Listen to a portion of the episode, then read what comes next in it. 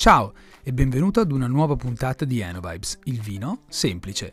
Se ancora non mi conosci, io sono Matteo Larese Gortigo, un amante del vino e un sommelier, e se mi stai ascoltando, sei un appassionato di vino, un aspirante sommelier o semplicemente un amante di un buon calice, allora sei nel posto giusto. Insieme infatti esploreremo il mondo del vino in modo alternativo, ma soprattutto semplice. Nuovo anno, nuova puntata. Intanto approfitto per ringraziarvi tutti di avermi seguito fino a qui, voi piano piano state crescendo di numero e io eh, insomma sono davvero felice di poter condividere con voi quella che è un po' la mia visione del mondo del vino, quello che mi colpisce, ma soprattutto ciò che mi emoziona. Tanti di voi mi ascoltano, ascoltano Enovibes, ma non tutti seguono il podcast su Spotify. Ecco, per voi è un piccolo gesto e totalmente gratuito, ma per me sarebbe di grande supporto. Bene, scambiati questi primi convenevoli del 2024, iniziamo la nostra puntata. Durante le vacanze natalizie e soprattutto nelle giornate di Natale e Capodanno, sicuramente molti di voi, come il sottoscritto, avranno brindato con diverse bottiglie di vino. Dalle bollicine, degli spumanti ai ricchi sapori dei vini bianchi, dei vini rossi. Abbiamo avuto l'imbarazzo della scelta, no? Diciamolo. Ma, ahimè, devo dire che anche quest'anno sono incappato nel solito, nel classico contrattempo enologico, ovvero l'odore di tappo. Quella bottiglia di Trento Doc eh, purtroppo non ha retto la prova e sono finito per svuotarla a malincuore nel lavello perché era davvero imbevibile. Ma diciamocelo, non tutto il male viene per nuocere, perché questo episodio infatti mi ha dato il giusto input per la nuova puntata del podcast, ovvero parlarvi dei difetti legati alle nostre amate bottiglie. Un viaggio alla scoperta dei problemi più comuni che possono rovinare un buon bicchiere di vino, ma soprattutto anche qualche dritta per scoprire insieme quali sono questi difetti e come riconoscerli. Quindi mettetevi comodi, se non state guidando versatevi anche un bel calice del vostro vino preferito che non fa mai male e iniziamo. Come tutte le cose buone, anche il vino può presentare delle imperfezioni, lo sappiamo. Ma cosa sono esattamente queste imperfezioni e come possiamo definirle? Ad una prima analisi sembrerebbe facile intuire cosa sia davvero un difetto, ovvero un qualcosa che non ci piace, che altera e rovina la nostra esperienza di degustazione. Ma in realtà le cose sono un po' più complesse. Iniziamo dicendo che di fatto non esiste una precisa definizione di che cosa sia propriamente un difetto d'odore nel vino, anche perché, come potete immaginare, la forte soggettività di ognuno di noi no, nell'apprezzare un odore rispetto a un altro può rendere una nota olfattiva piacevole per alcuni ma sgradevole per altri, questo per una serie infinita di variabili come l'ambiente dove siamo cresciuti, ciò che siamo stati abituati a mangiare e bere, le nostre varie esperienze e così via. Io per esempio non riesco ad apprezzare il chiodo di garofano, è una cosa che a me non piace, ha sempre dato fastidio.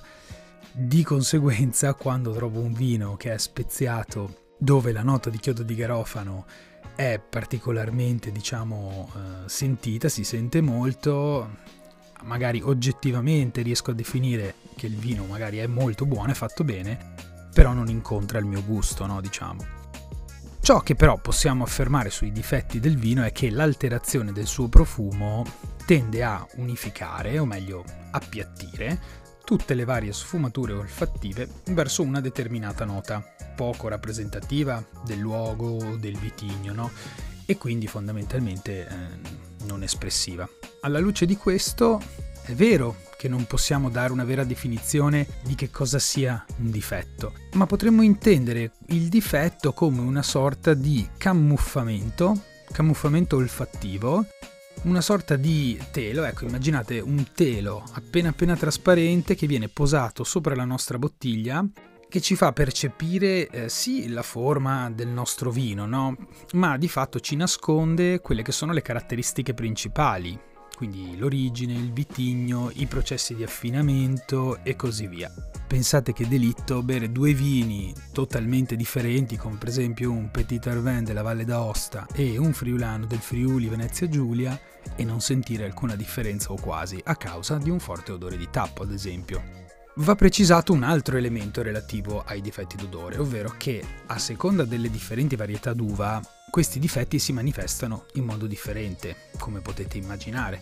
Cosa intendo dire con questo? Diciamo che in realtà esistono vini che sono più resistenti a questi difetti rispetto ad altri. Prendiamo ad esempio un Gewürztraminer e un classico Chardonnay che, manifesta, che manifestano entrambi il classico odore di tappo. In questo caso la forte aromaticità del primo vino contrasterà e resisterà molto meglio al difetto di tappo rispetto che lo Chardonnay, dove il difetto sarà più intenso mentre il vino diventerà mm, lievemente percepibile.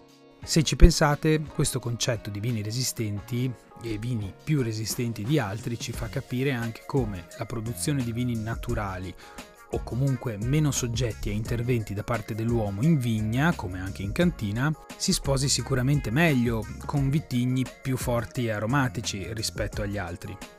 Sicuramente si potranno ottenere risultati migliori con vitigni tipo Malvasia, Traminer o Müller-Thurgau rispetto a Chardonnay, Pino Bianco o Tai Bianco. Ma entriamo più nell'argomento e andiamo a scoprire quali sono i principali difetti, quelli più comuni al naso e come possiamo riconoscerli. Partiamo con l'odore di muffa o di terra bagnata, Sicuramente avete presente quell'odore tipico che si percepisce durante una camminata mattutina nel bosco o in zone un po' umide, simile appunto alla terra bagnata, al muschio che richiama questi funghi inumiditi e di fatto l'odore di muffa. Anche se questi odori per qualcuno eh, potrebbero risultare piacevoli durante le avventure nel bosco, perché no? In realtà nel vino potrebbero essere un difetto che ci può, che ci va a nascondere il profilo olfattivo del vino che abbiamo nel calice ed è dovuto principalmente ad un cattivo stato dell'uva e o all'elevata presenza di muffa o funghi. Certo, non tutti i funghi vengono per nuocere, come si suol dire. Anche se vi sembrerà strano, esistono dei funghi buoni per il vino che vanno ad arricchire il profumo e il gusto dello stesso. Sto parlando ad esempio della Botrytis cinerea, quella che viene definita comunemente muffa nobile, quando ci troviamo in annate molto piovose, con grappoli molto compatti e maturi, e in un'area, e questo è fondamentale il clima, in un'area ben ventilata e caratterizzata da fenomeni nebbiosi, questa rara e particolare muffa può svilupparsi andando a creare un vino incredibile. Pensate che proprio l'uva botritizzata è quella che rende unici i Sauternes, quell'area famosa eh, sotto Bordeaux che produce questi vini dolci incredibili e uno su tutti è il famosissimo Chateau di Cam. Se volete assaggiare questa tipologia di vino, comunque non spaventatevi, nel senso che non è obbligatorio andare a spendere un capitale in sauterne francesi. Si può restare benissimo in Italia con prodotti di altissima qualità a prezzi anche abbastanza contenuti. Il mio consiglio, per esempio, è di assaggiare il muffato della sala di Antinori, che è un esempio elegante e piacevole di vini realizzati con uva botritizzata. E anzi, vi dirò di più, secondo me, se si sceglie Sauterne come Chateau di Cam, ok, non c'è storia. Ma magari eh, andare a prendere un altro Sauterne senza conoscere bene il territorio e spendendo anche una cifra più alta eh, che non è Chateau Cam rispetto a prendere il muffato della sala di Antinori, non so, io forse resterei sul muffato della sala di Antinori. Anche per capire insomma il, quali sono i sentori, com'è questo vino, se può piacervi oppure no, perché comunque è particolare. Però sicuramente una volta nella vita va assaggiato. Passiamo al secondo difetto olfattivo, ovvero l'odore di legna bruciata. Un odore che al calice si può esprimere come mm, legna umida incenerita, paglia bruciata, anche provola affumicata o anche legno carbonizzato. Stiamo parlando di un difetto comunque non comune, è un difetto abbastanza raro, però mi sembrava anche giusto e interessante mh, mm, citarvelo all'interno di questa puntata. Queste sfumature, eh, che dicevamo, appartengono a vini che sono stati ottenuti da viti esposte durante l'anno a incendi boschivi o al fumo magari di cataste di legna bruciate in prossimità dei vigneti. Sono difetti molto forti che possono arrivare a coprire anche totalmente il profumo del nostro vino, ma per fortuna, come dicevo, appunto sono anche abbastanza rari. Certo, voi mi direte, sì, ma anche con le barrique i legni vengono appositamente bruciati, tostati per rilasciare profumi e aromi nel vino. E questo è assolutamente vero. Infatti, quello che fa la differenza è la concentrazione delle molecole legate alle note bruciate. A livelli molto bassi, come nelle barricche, ciò che emerge sono delicate note speziate, di liquirizia, di nocciola tostata, di vaniglia magari un pochino, che vanno ad arricchire il buco olfattivo e migliorano la complessità del vino. Ma a livelli più alti, purtroppo, le note di bruciatura e affumicatura porteranno necessariamente ad una scomparsa totale degli altri profumi, alterando per sempre il profilo olfattivo della nostra bottiglia e del nostro vino. Passiamo a un altro importante difetto olfattivo, che è l'odore di, di, di ridotto. Non so se l'avete mai sentito, è un difetto abbastanza comune ma anche mm, molto difficile da riconoscere, soprattutto se, no, se, non si è del settore, ecco, non è immediato. In effetti eh, l'argomento poi sarebbe molto complesso, ma in questa puntata ho voluto ridurre al minimo la parte tecnica, chimica, anche perché non è, eh, non è, il podcast per quanto riguarda la chimica del vino questo, quindi ho cercato di tradurre in modo semplice mm, tutti i concetti per darvi una panoramica più facilmente comprensibile. Dai, una sorta di bignami, diciamo. Allora, dicevamo odore di ridotto. Ma da dove arriva questo termine? Beh, possiamo dire che un vino ridotto semplicemente è un vino al quale è stato fornito idrogeno e sottratto ossigeno. Ok, direte voi, ma questo processo come si esprime poi nel nostro calice? E perché sarebbe di fatto eh, un difetto? Se parliamo di note di riduzione, vi assicuro che queste non passerebbero inosservate al, nostro, al vostro naso, dato che ricordano l'odore di cavolo bollito, cipolla, uova marce o di acqua sulfurea o termale lasciata chiusa in cantina e poi aperta dopo qualche anno. Una cosa tra l'altro mm, non piacevole, ve l'assicuro. Una volta ho provato un'esperienza simile durante le pulizie di primavera della cantina, quando mi sono trovato costretto a svuotare in giardino tre bottiglie di acqua termale, mm, un'esperienza che non auguro a nessuno, non so se vi è mai capitato. Comunque, torniamo a noi. Una delle cause principali di questi odori nel vino sono le molecole solforate, molecole che in realtà in minime quantità possono anche generare mm, una serie di profumi molto differenti e piacevoli, come ad esempio frutta tropicale, bosso, le note tipiche del Sauvignon Blanc. Ma da dove nascono esattamente queste molecole? E come mai possiamo rischiare di trovare note di riduzione nel nostro vino? Come vi dicevo il tema è molto complesso, ma diciamo che la nascita di questi odori è legata principalmente alla fermentazione alcolica e agli elementi che la caratterizzano, uno su tutti il lievito, ma anche alla sosta prolungata del vino sulle fecce, alle tecniche di affinamento e alla conservazione. Non a caso il vetro scuro delle nostre amate bottiglie, tra le varie funzioni, è anche quella di preservare e proteggere il vino dalla luce, che potrebbe cambiare il profilo organolettico del vino nel corso dell'affinamento.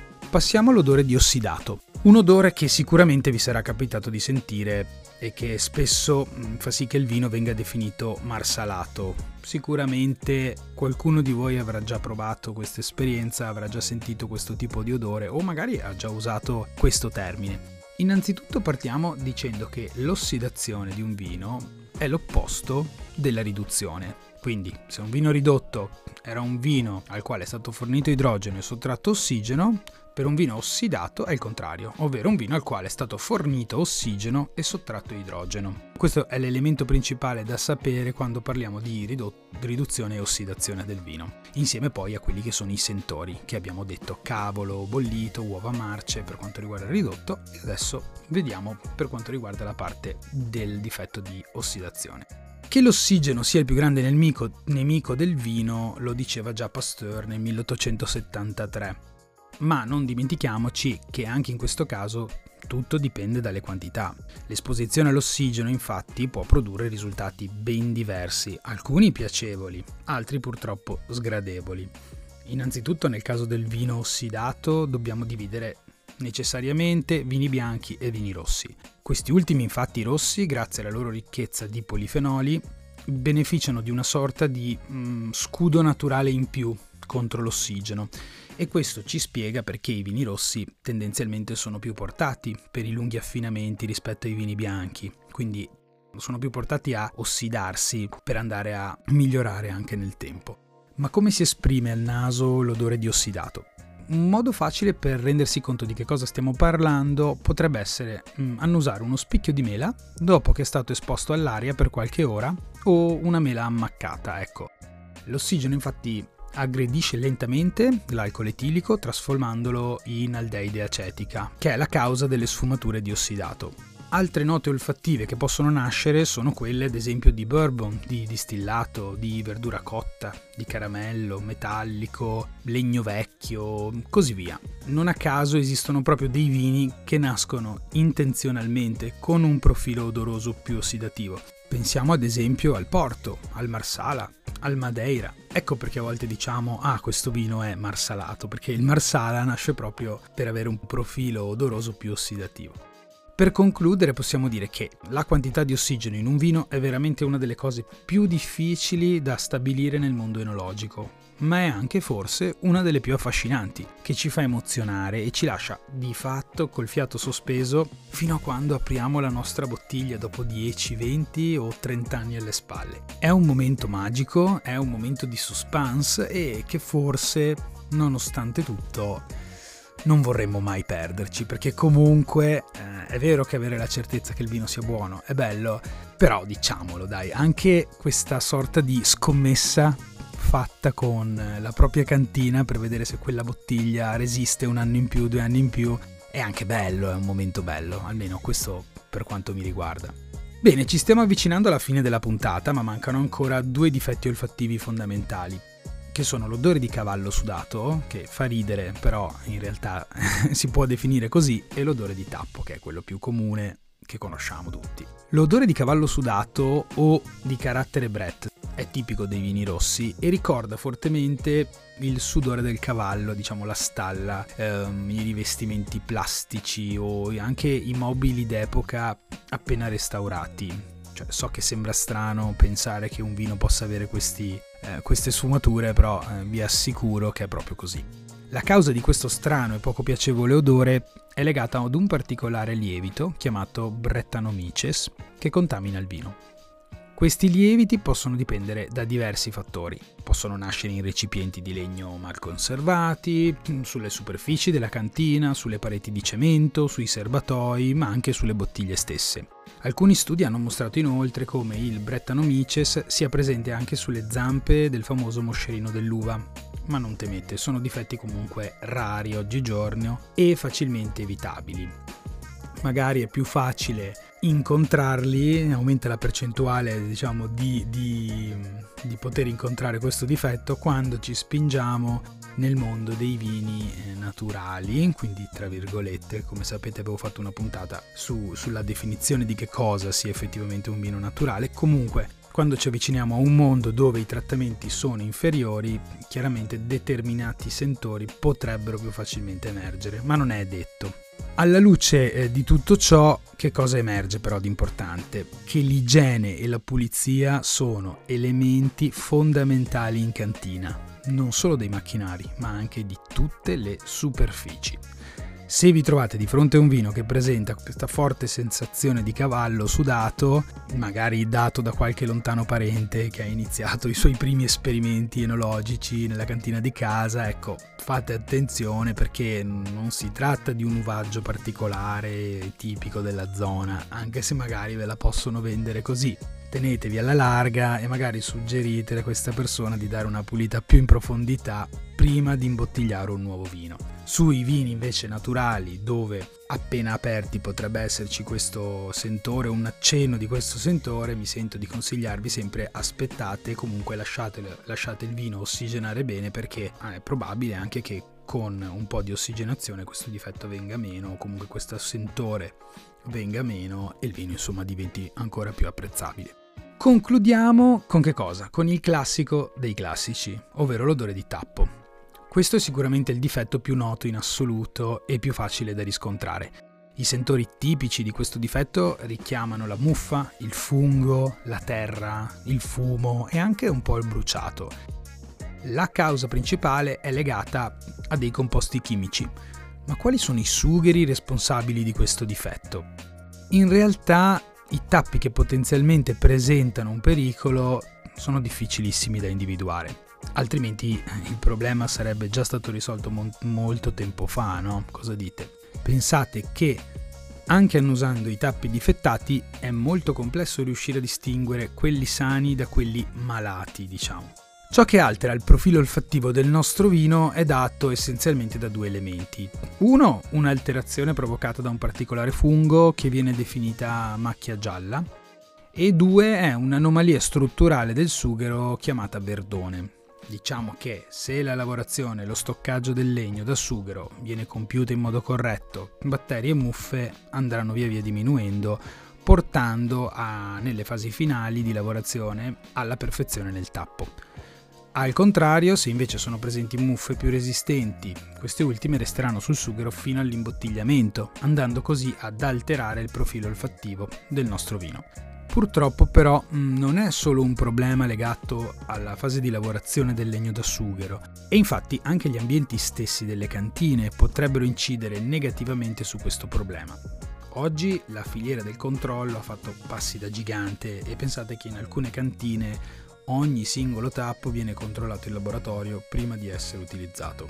Ma nonostante questa rigida prevenzione, purtroppo è impossibile eliminare completamente il rischio dell'odore di tappo. Tenete conto che poi l'odore di tappo può essere anche non sentito al naso sul tappo, ma sentito magari al naso nel calice e magari una volta bevuto il vino invece questo sentore non si percepisce. O viceversa magari si sente pochissimo lievemente l'odore di tappo se non addirittura quasi nullo al naso e poi invece quando si assaggia il vino o si degusta si sente che c'è un qualcosa che altera il profilo organolettico. Bene, siamo arrivati alla fine anche di questa puntata. Io ti ringrazio per avermi ascoltato e spero davvero di essere riuscito a farti capire un po' quelli che sono i punti principali dei difetti, poi ci sarebbe da approfondire un sacco, però in questo modo intanto era importante capire da che cosa nascono e soprattutto quali sono e come individuarli all'interno del calice. Quindi adesso almeno avete qualche input per capire quello strano odore a cosa potrebbe essere legato. Fammi sapere cosa ne pensi anche in direct sul profilo di Instagram di Enovibes e se sei curioso o curioso di saperne di più e rimanere aggiornato sui prossimi episodi, attiva la campanellina e segui il podcast. Noi ci vediamo alla prossima puntata. Ciao!